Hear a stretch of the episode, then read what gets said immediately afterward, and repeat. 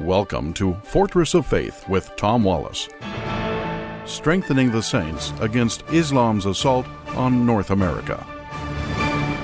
Earlier this week, we've been talking to you about the golden age of Islam, uh, that short, brief period, and the um, why the Muslim world has not been very advanced in technology, why they've not really offered much to the world when it comes to intellectual developments and thinking and philosophy and inventions and literature and art and and so on. And it has a great deal to deal uh, it, it boils down to their religion to Islam. It is uh, so oppressive to the mindset to the thinking process. And and I want to discuss the part of the reasons why I'm discussing this in our program is uh, I am plagued with this difficulty with this issue. I want to try to explain to Muslims the gospel, to bring them to Christ. And through my background in missions, uh, I'm trained to uh, try to get my thinking into their mind, to try to understand the mind of the person I'm wishing to con- to convert. And so that's why I study uh, the religion of Islam, so that I can uh, understand the arguments and the issues and the landmines that we might step upon as we uh, talk doctrine and theology. But uh, I'm also trying to figure out how do I communicate in a way that will be meaningful. And so, in this study of trying to understand the Muslim mind, um, we we gotta you gotta wrestle with this to figure out why is it that this culture of Islam has produced so little when it comes to intellectual thinking. And what is it in their religion that forces them to not think the same way that you and I think in this Western culture? And some of the things that we um, uh, we permit within our thinking is critical thinking, scientific thinking, exploration, questioning, doubting, and having freedoms to do so uh, without fear of uh, reprisal or punishment or ridicule. And so, you know, as, as we look into this uh, today, let's dig into this a little deeper. And I think some of the things I'm going to reveal to you will help you perhaps as you may have a Muslim neighbor, a colleague, someone who is lost in the Islamic thinking, but they're not following the religion of Islam per se, as most of the Muslims that have come here to the West are. Eight out of ten of the Muslims that come here to the West are trying to escape from the tyranny of Islam. They're looking for something different. They're looking for uh, some answers and hope. Islam certainly doesn't give it to them. The countries they came from um, were um, not just underprivileged, but trapped, trapped and locked down. And they want to throw this off, but they don't know how to necessarily because A, they don't know the truth, and B, um, their thinking is still awkward, and they're trying to understand the the Western mind too. So um, we need to unlock this for them, and and so when it comes to um, science, let me just say this because I think it would help from what we've talked about the last few days. Uh, recently, not too long ago, within the last decade, Dr. Uh, Pervez uh, Hoodbhoy, Pakistani physicist and professor at the Quaid-e Azam University in Islamabad, said, It is not Islamic to say that combining hydrogen and oxygen makes water.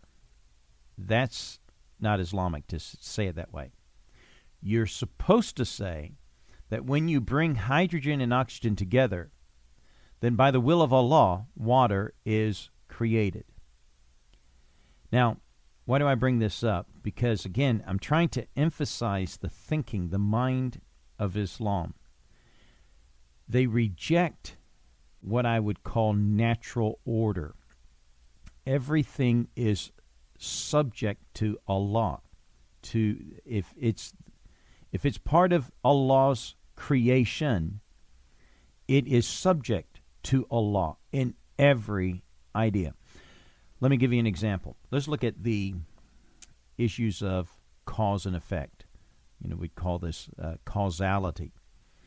In other words, when, when you when you get into the deep thinking of the mind, you know, of, of, of things there, what caused you to be and what brought you about? What's your cause? What caused that to come about? Or let's put it this way the old argument what caused the rock to fall? Okay? Now, here in the West, we as Christians, we would see it this way there's a first cause and a second cause. The first cause is God. God created the rock.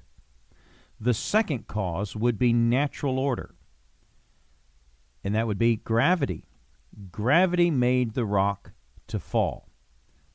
So that would be our view. That's how we would answer the cause and effect. What what made the rock fall? What caused that? Okay. Well, first God created the rock, and secondly, He created a natural order. He put a natural order in place, and these things are operating uh, not necessarily with God's fingers in everything. Is that He started the ball rolling with a natural order, and then everything follows that natural order unless God intervenes and performs a supernatural act that would be beyond that natural order. So when God caused the when Jesus said peace be still, he supernaturally stopped the natural order of the causes of weather that he had put in place from the beginning of time of creation and he supernaturally interfered with it and caused the winds to cease and the weather to uh, the storm to cease when he spoke. That was a supernatural event. Now, in the Islamic view of God causing the rock, or rather the rock, what caused the rock to fall, everything is a supernatural event. Let me explain it.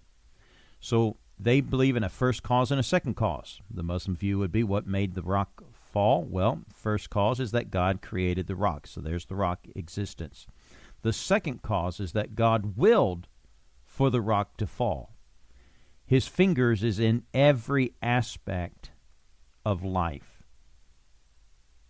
Now, uh, so, so, so that would be because it's part of God's creation and it's subject to Him and it has Qadar. It has fate. Everything happens is Qadar. The fate. Um, it's the net. It's the order that God has um, chosen, he, or rather, the best word is willed. What He willed. Now let's apply this to the thinking of democracy. Why is it that the Islamic world does not accept democracy? Well, in the Arabic language, there's no there's no Arabic word for citizen democracy, conscience, or even secular doesn't exist. It's not there. One does not vote for God, he simply obeys him. So man doesn't have a uh, uh, the order, the natural order, to be free to have his freedoms to choose free will. He does not have that, as we talked about yesterday. The Iranian professor, Dr. Abid Al Karim Sharoush, said this In order to have a real democratic system, your God cannot be a despotic God anymore. A despotic God would not be compatible with the democratic rule. So you have to change your idea of God. Despotism the God of Islam is a despotic God. He is the supreme commander. Eh, you know, he rules. Everything is by his rule. and often a cruel rule, like a despot. And so, what the Iranian professor is saying, if to have a democratic system, you cannot have that kind of a God upon you. But that's what Islam has. And therefore, democracy cannot occur there.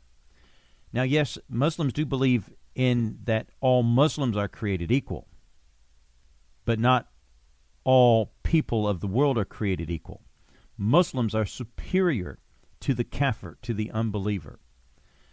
Abu Hamza, a proponent of Sharia law in Britain, said, he said, only the most ignorant and animal minded individuals would insist that the prophet killers, being the Jews, the Jesus worshippers, meaning the Christians, deserve the same rights as us. See, this is a foreign thinking to the Islamic world that the Christians and Jews or non Muslims would have the same rights as Muslims because Muslims are superior and the kafir is inferior.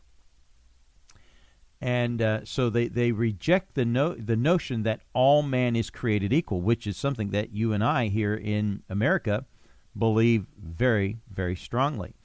They, they consider it an issue of sovereignty when you look at the free will of man. Only God is sovereign. Man is not made to be sovereign, nor is he even made in the image of God. They view democracy as giving sovereignty to man. Professor Saeed of, uh, of the uh, Jamaat Dawa uh, Irshad University in Pakistan said the notion of sovereignty of the people is un Islamic. Only Allah is sovereign. So, why do we not have democracy? Well, I think that the former Minister of Finance and Defense in Iraq, in his book, The Crisis of, the Crisis of Islamic Civilization, he said it well. The Arabic word for individual is al fard, does not have the commonly understood implications of a purposeful being imbued with the power of rational choice. Rather, the term carries the connotation of singularity, aloofness, or solitariness. Al-Fard is usually applied as one of the attributes of the supreme being.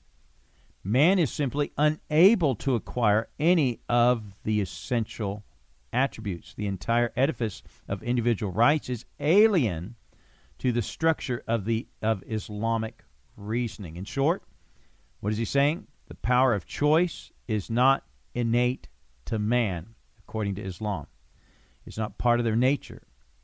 He can only acquire it as a gift from Allah. And so this is the mindset of the Muslim world. This is why they don't accept democracy because that would put sovereignty in man's hands to give him power to choose.